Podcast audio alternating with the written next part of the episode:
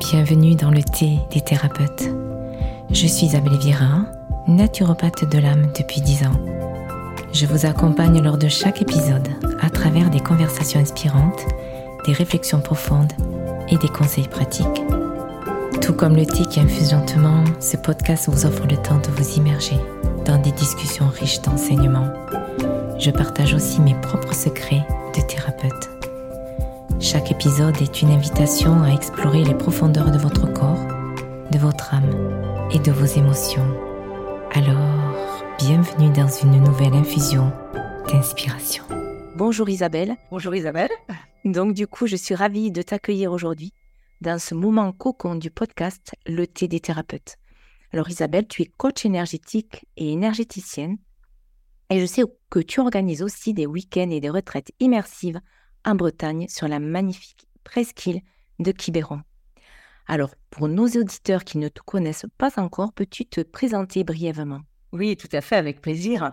Donc, euh, je suis Isabelle, Isabelle Bérin. Je suis originaire de la presqu'île de Quiberon et je suis connectée en fait aux énergies subtiles par la médiumnité, le chamanisme depuis que je suis enfant. Et donc, j'exerce maintenant bah, depuis quelques années en tant qu'énergéticienne sur la presqu'île je travaille beaucoup avec le vivant, donc la connexion minérale, la connexion avec les arbres et aussi avec les chevaux.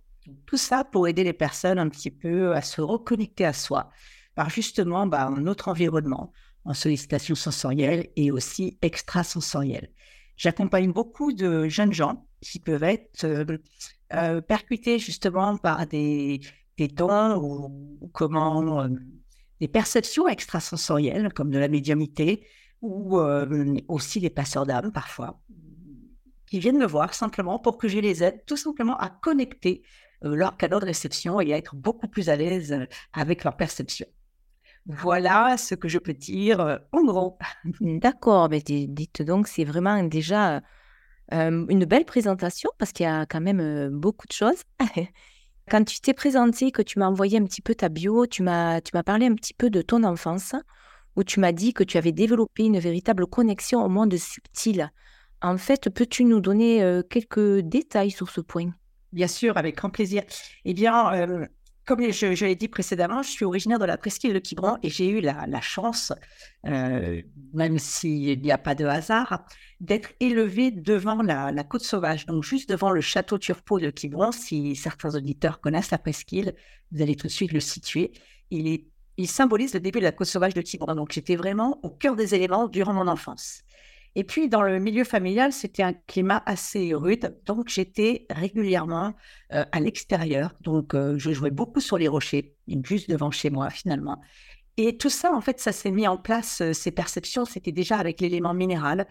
toute petite, j'avais déjà cette notion, en fait, il y avait un grand, il y avait beaucoup de choses un peu invisibles autour de moi. Et je vivais d'ailleurs dans ce petit monde invisible, euh, en jouant sur les rochers, en courant, en, observant justement ces phénomènes euh, subtils quelque part, hein, qu'un enfant ne voit pas forcément tout de suite, si vous voulez, mais c'était vraiment une perception, comment je pourrais plus définir ça Ces perceptions, c'était en observant en fait le monde de la nature. Donc, que ce soit au travers du, minéral, de la mer, et aussi au travers des chevaux. Donc, euh, plusieurs expériences sont venues à, moi étant petite. Euh, j'ai failli me noyer une fois devant chez moi, bien sûr. Donc, je me suis euh, retrouvée dans une vague par une lame. J'ai été prise dans une lame de fond. Et donc, j'étais devenue la vague. Et j'avais à peu près 9 ans. Donc, 9-10 ans. Et de là, quand j'ai eu cet accident, donc rien de grave, hein, j'ai été rattrapée par les cheveux par une personne qui était par hasard à cet endroit, une femme qui ne se baignait jamais, mais comme quoi c'était pas mon heure, elle était vraiment là pour moi. Et eh bien, elle trempait ses pieds dans l'eau et elle m'a vu partir euh, avec la vague, donc elle m'a attrapé par les cheveux. Et ce qui a fait que bah, je suis revenue. Après ça, j'ai le droit d'apprendre à nager avec ah oui. quand on dit. J'appelle ce lieu la petite côte, en fait. C'était vraiment euh, notre de ralliement. Euh, et puis des, des, habitués, des locaux, en fait, hein, de, de, la presqu'île. Et euh, donc, suite à ça, j'ai euh, rencontré les chevaux. Tu vois, vers l'âge de 9 ans, 8-9 bah, mmh. ans, c'est là où j'ai commencé à connecter avec les chevaux. Alors, étrangement, j'en ai très, très peur. Et euh, en même temps, j'étais très attirée. Et, là, en fait, il y a eu toute une. Ça m'a énormément aidé aussi à passer au-delà de mes peurs. D'ailleurs, c'est devenu une véritable vocation. À l'âge de, 16 ans, je, me suis donc dirigée dans ce milieu-là. Et euh, beaucoup aidé, tu vois, cette euh, communication aussi non verbale avec l'animal, beaucoup de, de, ressenti quelque part hein, aussi.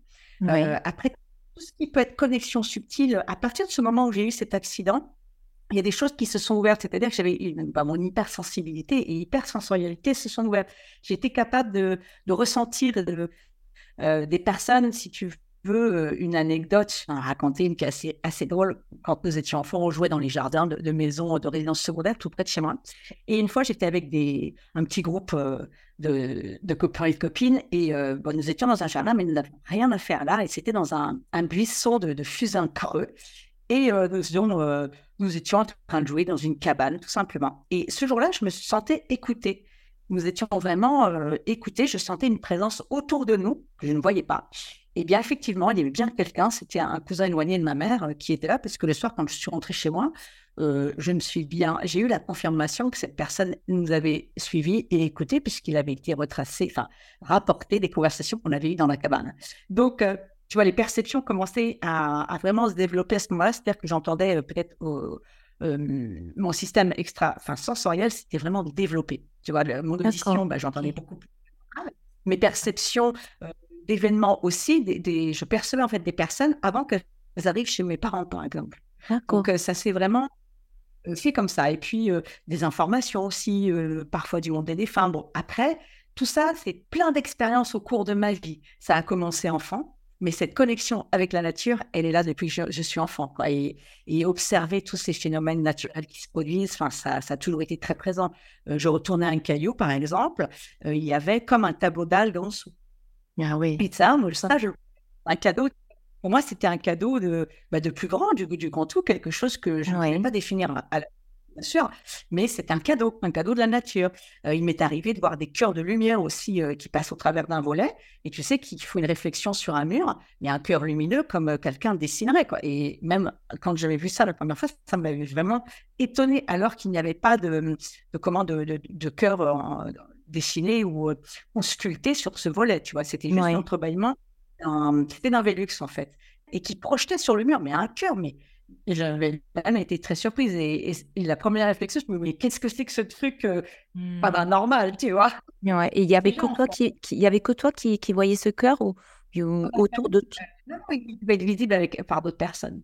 C'était une période un peu délicate, tu vois. Et à ce moment-là, eh bien, euh, euh, ce petit signe m'est apparu. Et c'est vrai que plus tard, maintenant, avec la, confiance que j'ai pris dans toutes ces perceptions extrasensorielles, ces ressentis, les messages que je peux recevoir, eh bien, euh, je me dis que ça m'a accompagné depuis que j'étais enfant. Et tu sais, souvent, et d'ailleurs, je, le préconise aux personnes qui viennent me voir parfois, je, et je le dis bien, et même aussi aux auditeurs qui vont écouter ce podcast, eh bien, de temps en temps, il est bon de s'arrêter et de regarder un peu le chemin qu'on a parcouru et de, se dire, ah oui, effectivement, sur cette expérience-là, euh, il n'y avait pas que cet enseignement euh, qui pouvait être inconfortable ou, déroutant à, l'instant T quand on l'a vécu. Il y avait un autre enseignement. Et souvent, il y a, aussi, ben, avec un autre prisme quelque part, une autre vision sur le côté plus spirituel, eh bien, on peut se rendre compte que euh, la vie nous enseignait quelque chose derrière ça. Et c'était une expérience pour nous faire pour nous faire avancer. Beaucoup d'expériences qui nous sont destinées, tout simplement. Voilà, c'est vrai. Et est-ce que tu as appris à faire face à ces moments difficiles? Comment tu rebondis comment, comment je rebondissais à l'époque? Déjà, tu, souvent, tu as la tête dans, dans, le guidon, comme on dit, hein, bien souvent, on a du mal à avoir une perception beaucoup plus large et justement à aller euh, chercher ce double enseignement. Comme je dis souvent, la, vie, elle enseigne en permanence au travers de nos expériences. Il y a un tas de choses à apprendre. Après, ça dépend comment tu regardes les choses. C'est sûr que si tu vibres la tristesse, euh, que tu penses que c'est pas de chance, que tu te laisses envahir par les événements, mais parfois c'est difficile aussi d'en sortir parce qu'il y a des événements extérieurs qui font que bah, on en rajoute tout le temps, tout le temps. Donc pour moi, en tous les cas, c'est important, tu vois, à l'époque, hein, enfant ou adolescente, et même après, parce que je suis restée connectée, si tu veux, à la nature, très longtemps, de par mon métier déjà avec les chevaux, hein, tu es obligé de faire, du compose avec les éléments de la nature en permanence, donc avec les chevaux. Eh bien, en fait, c'était justement de revenir à la réalité via la nature. Et quelque part, bah, la nature, si tu veux, ça te permet de justement de sortir parfois quand tu as des vibrations un peu tristes, quand tu as des pensées euh, qui peuvent devenir négatives hein, euh, par rapport à une expérience qui a été inconfortable, que ce soit professionnelle, sentimentale, familiale, hein, tout, dans n'importe quel domaine de vie. Eh bien, le fait de revenir centrer un peu à la nature, pour moi, c'était ma bouffée d'oxygène. Et déjà, ça a commencé petit, puisque je, ah, oui. tu vois, je fuyais mon lac qui était plutôt violent. Eh bien, euh, je passais ma vie dehors dès que je pouvais.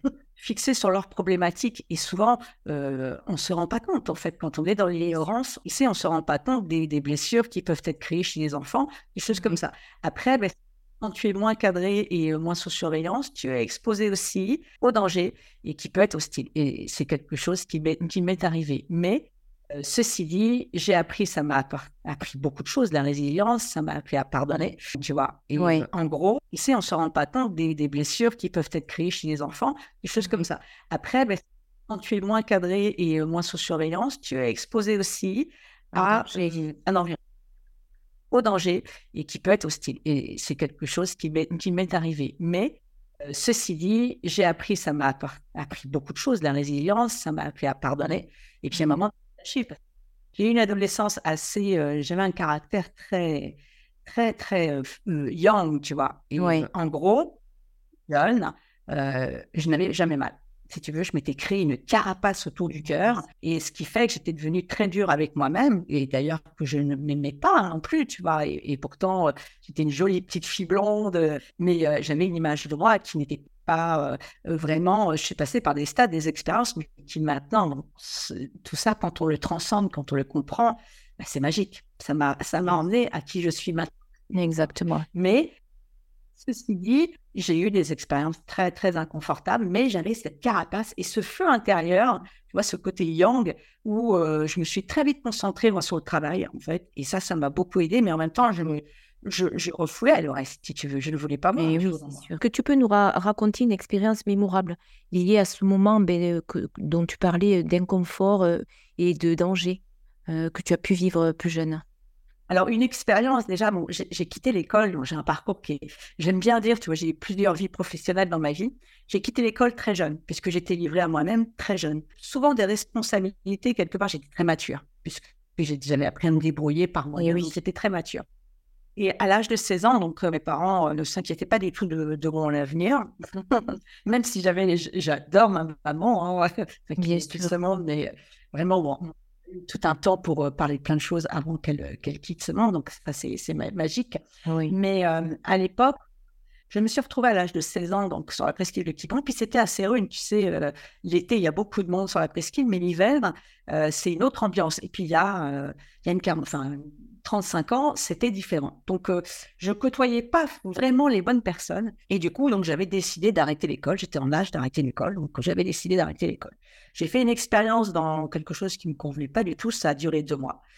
Et je me suis retrouvée un petit peu euh, face à moi-même. Tu vois, face à moi-même pendant deux, trois mois. Et là, réellement été obligée de m'interroger, puisque bah, j'étais retournée chez mes parents, euh, le, petit, le, petit copain qui était beaucoup plus âgé que moi, euh, bah, voilà, ça s'arrêtait, c'était plus possible.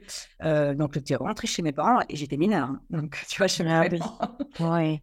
Et de là, je me suis dit, je suis, c'est comme si, tu vois, j'étais rentrée en moi-même, enfin, je suis vraiment rentrée en moi-même, mais c'était à mon insu, mais j'ai été guidée ce, ce moment-là. Et je me suis dit, bon, qu'est-ce que tu aimes réellement dans la vie? Qu'est-ce que tu aimes faire et qu'est-ce que tu veux faire maintenant?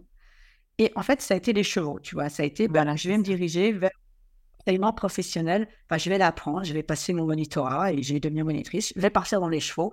Et voilà. Et en fait, rien ne pouvait m'arrêter à ce moment-là. Euh, à l'époque, on n'avait pas de téléphone portable, pas d'Internet. Donc, euh, la monitrice centre équestre pour qui j'avais travaillé l'été, hein, je travaillais déjà à, l'âge de 14 ans. Tu vois, j'aidais beaucoup au centre équestre. Hein, C'était du bénévolat. Et, euh, mais ça m'a appris plein de choses. Donc, son poste euh, qu'elle avait occupé à Paris quelques années auparavant était pris. Donc, je me suis débrouillée par moi-même. J'ai pris Cheval Magazine à l'époque. Ah Il y avait une cabine téléphone devant le château. Et donc, j'ai pris le magazine. J'ai appelé toutes les personnes en France euh, pour les postes de stagiaire monitrice. Oui. à l'époque, pour passer à son BES premier degré, donc l'examen du ministère d'équitation, il fallait faire un stage de 2 ou 3 ans, on te formait, et après, tu étais présent en candidat libre à l'examen. Donc, j'ai téléphoné à deux centres équestres, un qui était dans le Jura et un autre à Mont-de-Marsan. Je reviens dans une semaine si ça me plaît. Et total, je suis restée euh, un mois d'abord. Ça me plaisait beaucoup. On était respectés dans, le, dans ce qu'on faisait dans l'équitation. J'ai appris énormément de choses là-bas. J'ai progressé.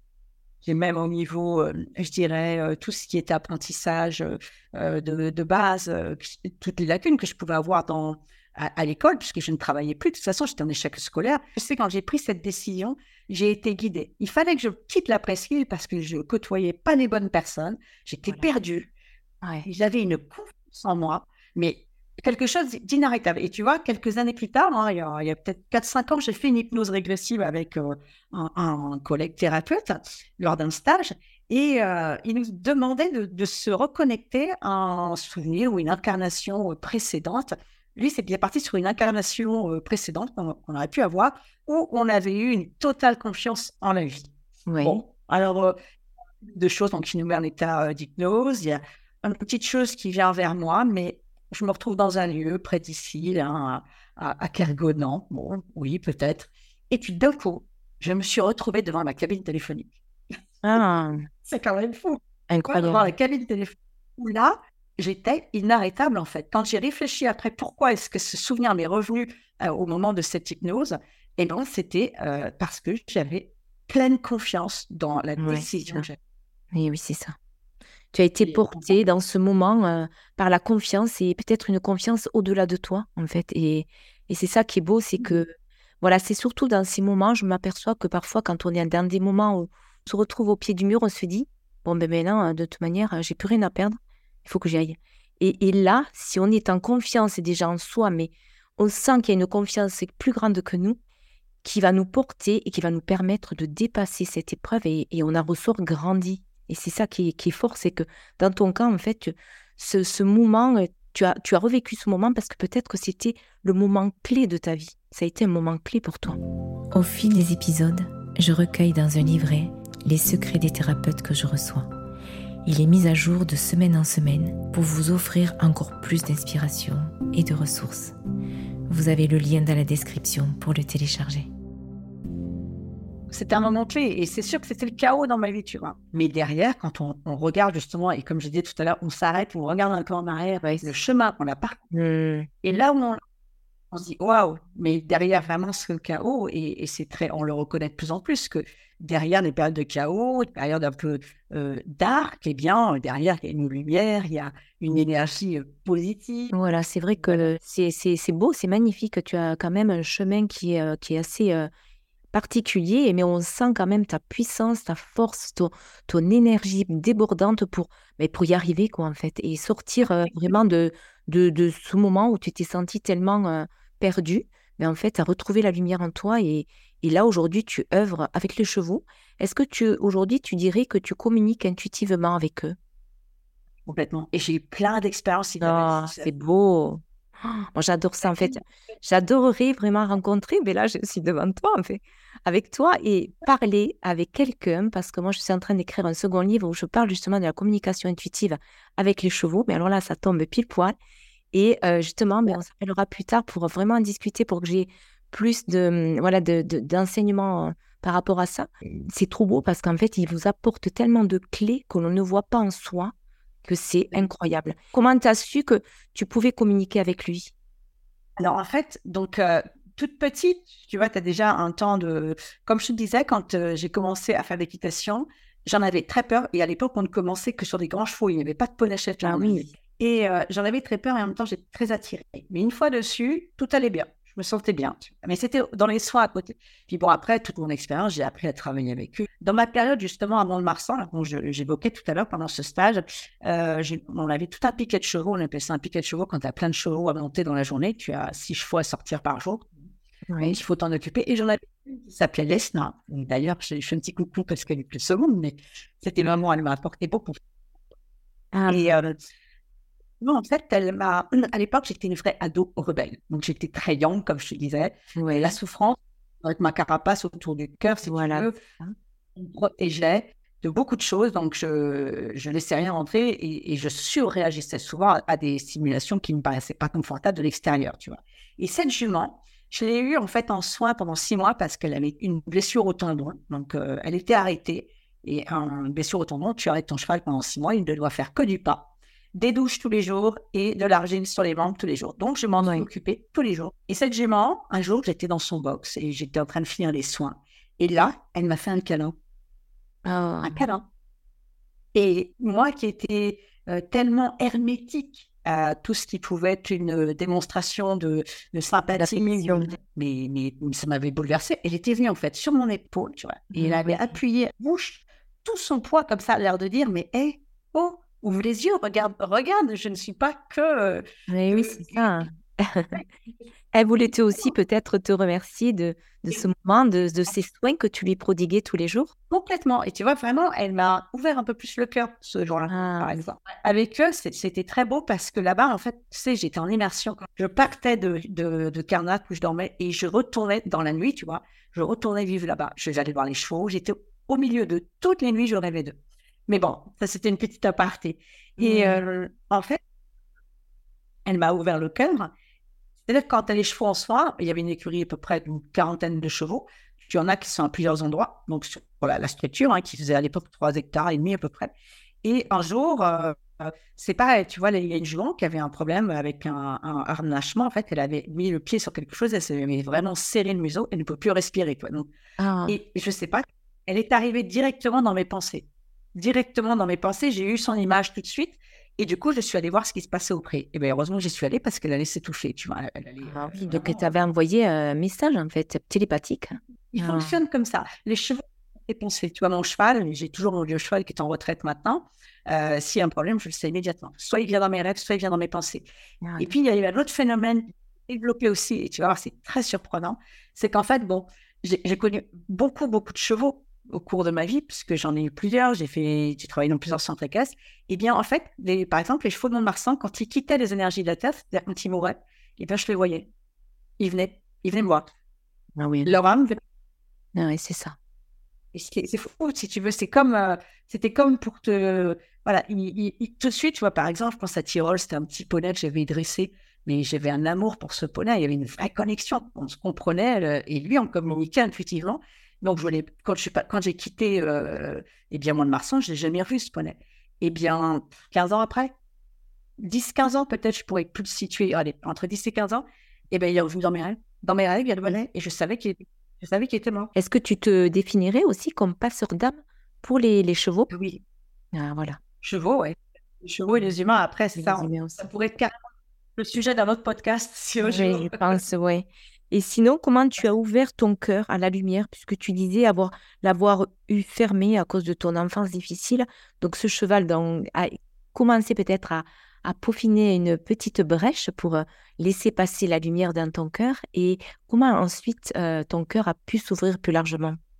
En fait, mon corps, il était ouvert toute petite, si tu veux. Et pour moi, j'ai toujours euh, cru, enfin, j'ai toujours pas cru, enfin, pour moi, c'est une- une- une- pas une croyance, c'est une certitude qu'il y a toujours une part de bonté en chaque personne. Oui, Voilà.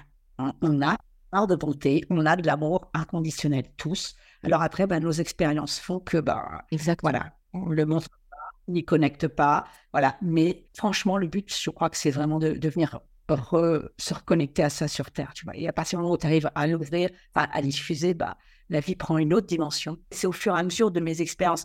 Il y a eu cette expérience très inconfortable quand j'étais jeune.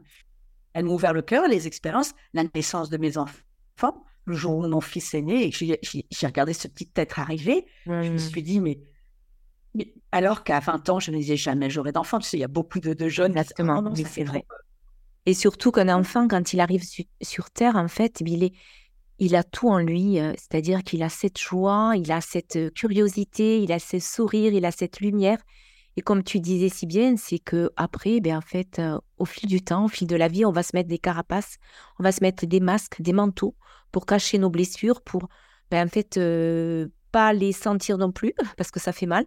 Et notre chemin, euh, peut-être aussi, c'est voilà de, de revenir à cette lumière avec laquelle on est venu sur Terre à, à notre naissance. Et, euh, et, c'est beau parce que finalement, c'est un chemin initiatique que l'on fait tous à travers nos, nos épreuves, à travers la traversée de nos épreuves, de nos, de nos problèmes, de nos émotions, de nos rencontres. Et finalement, euh, toi, quelle est la, la leçon précieuse que tu as apprise grâce à une relation importante dans ta vie?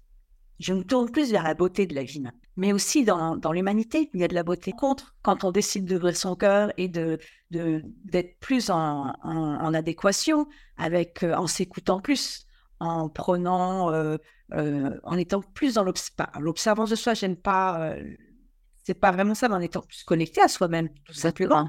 Relié à soi. Relié à soi, en écoutant un peu plus notre cœur, eh bien, moi, je trouve qu'on peut voir la beauté de la vie et justement, la magie se développe à ces moments-là. Donc, ne serait-ce qu'en se connectant à la nature, en rencontrant les personnes, la, vie, quand tu es euh, dans un, flot euh, euh, plutôt positif et plutôt dans l'accueil, dans l'amour, dans des vibrations plutôt hautes, elle se charge de te faire rencontrer les bonnes personnes. Et puis, il arrive un, moment, tu vois, l'enseignement, c'est de se dire, bah, tu arrives un peu à l'équanimité, pas des expériences, hein, mais des, sentiments que tu peux en avoir. Finalement, il n'y a pas d'échec, il n'y a pas de, de mal, de bien, c'est que des expériences. Exactement. Et, et, à partir de ce moment-là, bah, je trouve que tu es beaucoup plus en paix, tu es beaucoup plus serein euh, et tu es dans l'accueil.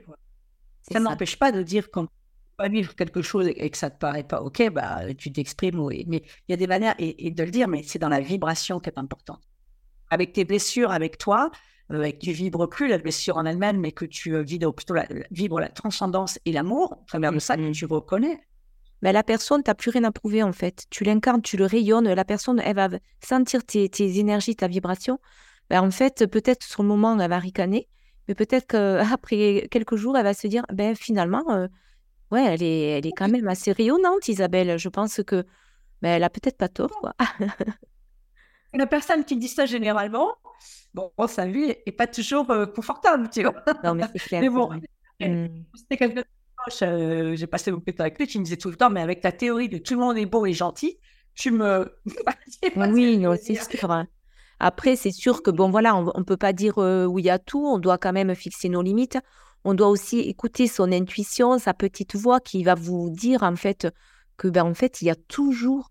Euh, on sait la réponse, en fait. On l'a en soi, il faut juste l'écouter. Et souvent, je me dis quand j'ai deux, deux, euh, deux situations et que je dois choisir une, euh, une des deux, laquelle choisir, deux chemins différents, en fait, voilà, j'essaie de me mettre dans le premier chemin. Est-ce que ça me met dans l'inconfort ou plutôt dans la joie? Et si ça me met dans l'inconfort, je me dis, bon, c'est pas cette solution-là que je vais prendre. Est-ce que dans l'autre, je me sens plus alignée? Et là, on va vibrer, on va imaginer cette situation, cette solution. Et si on sent vraiment que ça fait vraiment vibrer, ça, ça, on se sent en joie, tout simplement. Mais en fait, on sait que c'est le bon chemin et la bonne solution. Après, on peut prendre aussi le mauvais chemin, mais qui va nous permettre d'eux aussi d'apprendre et de prendre des choses, de grandir. Parce que parfois, pour aller vers un chemin, ben, on, doit, on doit passer vers un autre chemin. Parce que justement, on a besoin aussi d'expérimenter. D'accord, et c'est vrai, je rebondis sur la, la, comment, la, joie, en fait. Et c'est un très bon, euh, ça, signifie plein de choses. La joie, c'est une vibration qui est extrêmement puissante, extrêmement haute. Exactement. Et euh, c'est partir du moment où on est plus connecté à ça, là, la, magie de la vie euh, bah, se, dévoile, en fait, tout simplement. Et, et, c'est beaucoup plus simple. Exactement. Plus simple. C'est vrai et juste de vibrer la gratitude et de la faire rayonner en soi, vous fait booster d'un cran en fait. Moi, ça me fait toujours ça. Et ce moment euh, de, se dire finalement, ben, on a de la chance d'être là où on est aujourd'hui. Et en fait, on remonte en vibration automatiquement, on va attirer aussi des situations ou des personnes qui vont être en lien avec nos vibrations. Donc plus on va vibrer bas, plus on va attirer des situations inconfortables, des situations ben, où on doit voir des choses. Et plus on va monter en vibration, on va se sentir plus aligné dans nos vies. Et à partir du moment où on se dit, euh, on est soit dans la peur, soit dans l'amour. À partir du moment où on est dans la peur ou on est dans une autre émotion, on n'est plus dans l'amour. Parce que le corps, en fait, il ne peut pas ressentir deux émotions en même temps. Et de se dire, tiens, là, je suis stressée, euh, je suis en colère, je suis euh, contrariée. Bon, ok, je vis cette émotion, je l'accueille. Qu'est-ce que je peux faire? Je peux l'accepter ou je peux en retirer une expérience, qu'est-ce que je peux voir, qu'est-ce que quelle blessure ça peut réveiller. Là, maintenant, j'ai envie de revenir dans l'amour. Allez, je vais essayer de, de me reconnecter à ce champ de l'amour dans lequel on, vibre depuis notre naissance. Et, et, ça change beaucoup de choses souvent dans la vie ou dans des situations. C'est incroyable. Je crois qu'on peut dire qu'on se reconnecte à notre véritable nature. Exactement, c'est ça, c'est ça. Et tu vois, quand même, quand, tu, quand je vois ce que tu as, nous as partagé dans, durant ton enfance, cette période difficile avec tes parents, c'était une expérience aussi à vivre pour que tu deviennes qui tu es aujourd'hui. Alors, sur le moment, peut-être que pour toi, c'était pas facile parce que il fallait quand même que tu te prennes en charge, que tu deviennes mature plus rapidement. Mais aujourd'hui, tu es l'être que tu es aujourd'hui et cet être qui accompagne aujourd'hui tellement de personnes et qui sont tellement rayonnants à travers toutes ces, immersions que tu proposes durant ces retraites euh, à Quiberon.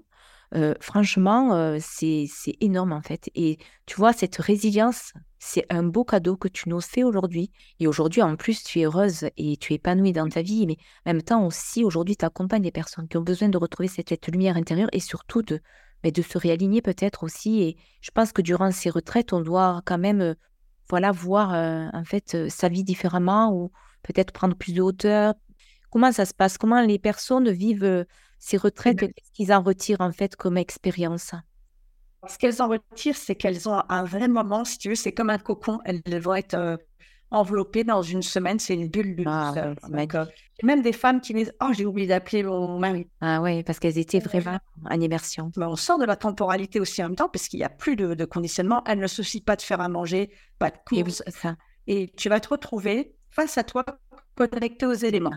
Elles pleurent toutes parce qu'elles ont beaucoup d'émotions. De, on a passé une semaine tellement haute, tellement connectée, qu'à l'instant présent et à nous-mêmes et entre nous toutes, avec des rires, avec de l'amour, avec des larmes aussi, mais beaucoup de joie. Gères-tu le stress et les moments difficiles dans ta vie Si tu peux nous donner quelques clés. Que j'ai beaucoup appris à développer ces derniers temps, tu vois, la m'a beaucoup aidé, ben, c'est la nature en fait. Et finalement, c'est ce que je fais faire, tu sais, dans, des ateliers que je fais faire, c'est par exemple, bah, dans la nature, la créativité, si tu observes bien, elle est là. Et ça te recentre vachement en toi. Tu vois, par mmh. exemple, fabriquer un petit mandala, c'est un des premiers exercices. Et ça, c'est une petite clé que tout le monde peut faire pour tous les éditeurs. Amusez-vous à le faire en bord de mer. Tu ramasses, euh, j'appelle ça le mandala laisse de mer. Tu ramasses quelques coquillages que la mer a laissés, tu vois, sans aller euh, bouger les galets, justement pas trop impacter la biodiversité. Mais et tu ramasses une petite création que tu vas et tu vas faire une petite création avec tes petites derniers, tes petites algues, des petits bouts de bois à flotter et tu vas poser sur un rocher pour offrir à la mer quand elle va remonter le chercher. Rien que ça, déjà, ça te sort complètement de la sphère mentale. Ah oui, c'est Et en même temps, ça te reconnecte à un, instant présent, à ta créativité, parce que tu parles, tu, tu, ramasses des choses intuitivement, tu ne sais pas ce que tu vas en faire, mais au moment où tu vas le poser, tu vas créer quelque chose, tu vas pouvoir prendre ton téléphone, prendre la photo, regarder ça, te dire Waouh, c'est moi qui fais ce truc, mais c'est trop beau. Et tu peux mettre des intentions, tu peux faire plein de choses, et tu peux faire mmh. ça aussi dans la nature. J'ai la chance, tu vois, de pouvoir me relier à la nature très facilement parce que je suis dans un qui est très beau, mais même quand on est en ville, euh, en ville, il y a des lieux où il y a des arbres qui sont super beaux, euh, ne serait-ce même déjà de pouvoir euh, soit y aller si on peut. Et quand on ne peut pas, et eh ben, c'est simplement se reconnecter à un lieu, tu vois, dans lequel tu as été pendant tes vacances. Voilà, exactement. Super beau. Mmh. Et ça, ça marche. Alors évidemment qu'on ne va pas pouvoir inhaler les phytoncides en forêt, choses comme ça, mais notre cerveau, rien que le fait de revisualiser l'environnement dans lequel on était, il va se connecter, ce qui nous a fait vibrer et à se lâcher prise. Donc, voilà, pour moi, ça c'est essentiel, tu vois, une petite clé quand euh, ça monte trop fort en stress, et puis se dire, euh, quand ça va trop fort en stress, vraiment, qu'est-ce qui est important dans la vie? Ce truc-là que j'arrive pas à obtenir ou parce que j'estime que je vis dans l'injustice, est-ce que c'est c'est vraiment important? C'est quoi Tu vois, comme tout à l'heure, tu parlais d'essentiel. Qu'est-ce qui est essentiel dans ma vie? J'ai été traversée par beaucoup de peurs. Tu sais, quand je me suis lancée aussi, hein, de en avant, j'ai trop peur, euh, qui je suis, moi je suis pour dire ça, je suis pas légitime, tu vois, tout ça. Et, euh, et du coup, à un moment, j'ai pris mes peurs et j'ai fait un exercice de Qigong regardez dans ma main, là, je les ai pris dans mon me dis, OK, j'ai peur, mais je vais quand même le faire, tu regardes bien. Donc voilà, mais qu'est-ce qui est important tu vois? Est-ce que je suis que ces peurs mais que ces peurs, tu vois. Donc, euh, c'est vraiment de revenir centré tout simplement. Alors, c'est différent pour chacun. Certains, c'est la nature, d'autres, c'est la méditation, d'autres, c'est un Exactement. Il faut trouver sa propre technique, hein, c'est vrai.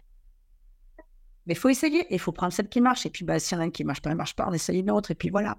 Et puis, euh, après, c'est vraiment à aller avec beaucoup de être honnête avec soi-même aussi. Tu vois, faut pas devenir un consommateur en disant ah j'ai encore essayé ça, ça marche pas. C'est il faut jouer le jeu quelque part aussi. Exactement, oui. Il faut vraiment essayer vraiment des techniques différentes parce que chaque être est unique et mmh. on a tous voilà des, des, des, des particularités, des sensibilités différentes et, comme tu disais, euh, ça peut être aussi bien le sport, d'autres ça va être plutôt un bon livre, d'autres ça va être plutôt le jardinage peu importe, mais au moins trouver vraiment une, une activité ou une clé qui puisse nous ramener à un état intérieur en paix.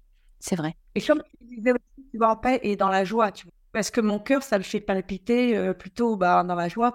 C'est un bon outil, en fait, pour savoir si tu sur le bon chemin ou pas. C'est vrai. Tu pourrais encourager les auditeurs à embrasser leur échec comme des occasions d'apprentissage. Toutes ces expériences qu'on regarde avec un prisme pas confortable, qu'on regarde euh, qu'avec nos lunettes euh, de nos blessures quelque part. Comprendre que derrière ça, si on revit par exemple des relations qui parfois sont toujours les, le même type de relation, le sentimental, hein, moi ça m'est arrivé, eh bien c'est de se demander pourquoi, pourquoi j'attire ça et pourquoi j'accepte de vivre ça. Qu'est-ce qui est vraiment, tu vois, c'est d'aller retrancher vraiment, d'aller en profondeur, d'être honnête avec soi-même et de se demander pourquoi. Pourquoi est-ce que j'attire toujours ce même genre de personne, par exemple? Il y a une peur qui se cache derrière quelque chose, tu vois. Et à mmh. partir de ce moment-là, c'est de se dire, OK, j'ai accepté ça pendant des années. Mais maintenant, j'ai identifié, j'ai compris, la vie, elle enseigne, tu vois. Et, et ce qu'on disait tout à l'heure, tu vas, tu vas vivre plus en paix, quand tu as compris que euh, quand c'est inconfortable, ça vient activer des blessures. Voilà, c'est de temps en temps, faut aller voir. Faut aller voir ses peurs, faut essayer de comprendre. Et une fois qu'on lâche ça et qu'on s'accueille sans culpabilité, sans jugement, ça c'est hyper important parce que qu'est-ce qu'on se juge euh, on, a des périodes de vie comme ça où on se trouve ben, vraiment pas bien. Et ça, il faut sortir aussi de ça quoi, et s'accueillir dans l'amour. La personne la plus importante, ben, c'est nous, sans être égoïste. Mais pourtant, c'est bien, la clé est bien là, c'est s'aimer en conscience à partir de ce moment-là, tout devient plus facile. Comment offrir, par exemple, une pomme quand on n'a pas de pomme? C'est pareil pour l'amour. Comment offrir de l'amour si soi-même on s'aime pas? Cultiver cet amour pour soi, c'est pas de l'égoïsme, mais c'est surtout euh, un respect. C'est s'honorer, euh, prendre soin de soi. Alors ça peut être évidemment, comme on disait tout à l'heure, à travers des, de la méditation, etc. Mais ça peut être aussi à travers, euh, ben, je sais pas moi, des projets de cœur, justement. Projet de cœur, Isabelle. Est-ce que tu as un projet de cœur, à part euh, les retraites, parce que je sais que pour toi, c'est un projet de cœur, est-ce que c'est uniquement celui-ci ou est-ce que tu en as un autre en préparation, un autre dans le futur ou, euh, est-ce que tu en as un autre en parallèle? Tu sais, j'ai eu plein de rencontres. Euh, je sais c'est multidimensionnel ce que je fais et on a tous beaucoup de potentiel en nous, en fait, qui est inexploité ou, qui est inconnu encore hein, pour beaucoup de personnes. Et euh, moi aussi, j'espère que la vie encore à prendre jusqu'au dernier souffle. Hein. Comment euh, Oui, il y, a, il y, a, plein de choses que je, souhaite encore développer. Il y a toute une partie où, on n'a pas évoqué là. Bon, évidemment, il y a les passages d'âme et, c'est très euh, particulier. Donc ça, c'est quelque chose que je j'en parle. Tu vois, même dans les retraites, j'ai des personnes qui sont arrivées avec les mêmes visions que moi. Et c'est fou. Il n'y a pas de hasard. Elles sont guidées. Les personnes qui viennent vers moi, je peux, on peut en parler et ça va leur permettre eux de trouver des clés parce que des fois c'est pas confortable, c'est pas très beau ce qu'on peut voir, mais bah, je donne des clés parce que moi j'ai expérimenté, voilà donc ça c'est quelque chose, ça peut être un projet de cœur aussi à développer. Et puis il y a tout le côté cartomancie aussi où quand j'étais jeune, justement à l'âge de 20 ans, j'avais rencontré une, une voyante qui m'a initié au jeu de 32, au jeu de la belote. Et ça c'est un jeu qui est vraiment euh, rigolo, rigolo, qui, euh, qui n'a pas son pareil pour t'aider si tu veux à à éclaircir certaines situations de vie que tu peux traverser. Donc, au travers de, ça, je peux guider aussi quelques personnes euh, à, initier, je dirais, des personnes avec ce jeu. Parce que c'est un jeu qui reste très pragmatique et que tu vas pas monter. C'est-à-dire qu'elles ont des significations. Ces cartes, ça, c'est une passion que j'ai aussi. Tu vois, la cartomancie, les passages d'âme.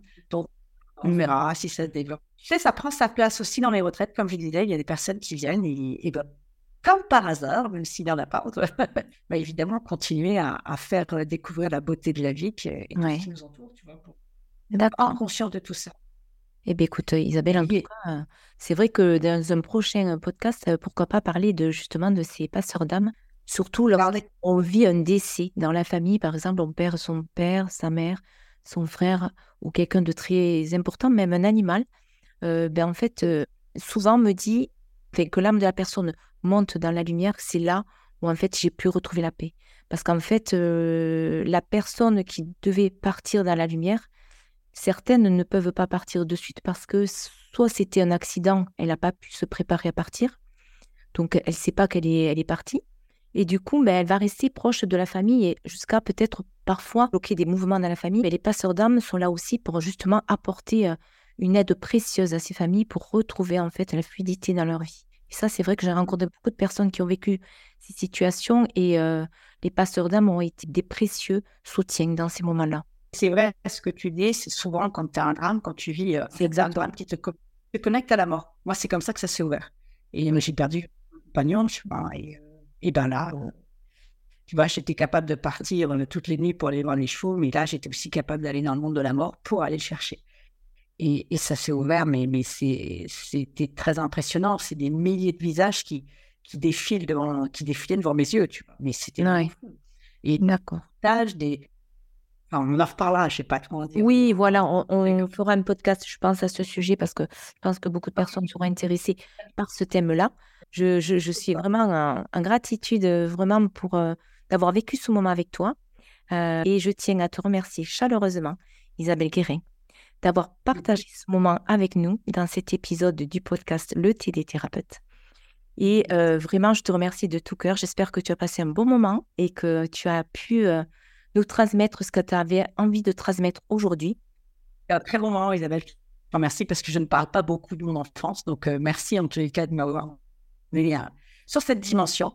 Et Oui. J'ai pu, enfin, voilà, je l'ai euh, vraiment avec beaucoup de simplicité, une authenticité et un grand merci. Au fil des épisodes, je recueille dans un livret les secrets des thérapeutes que je reçois. Il est mis à jour de semaine en semaine pour vous offrir encore plus d'inspiration et de ressources. Vous avez le lien dans la description pour le télécharger.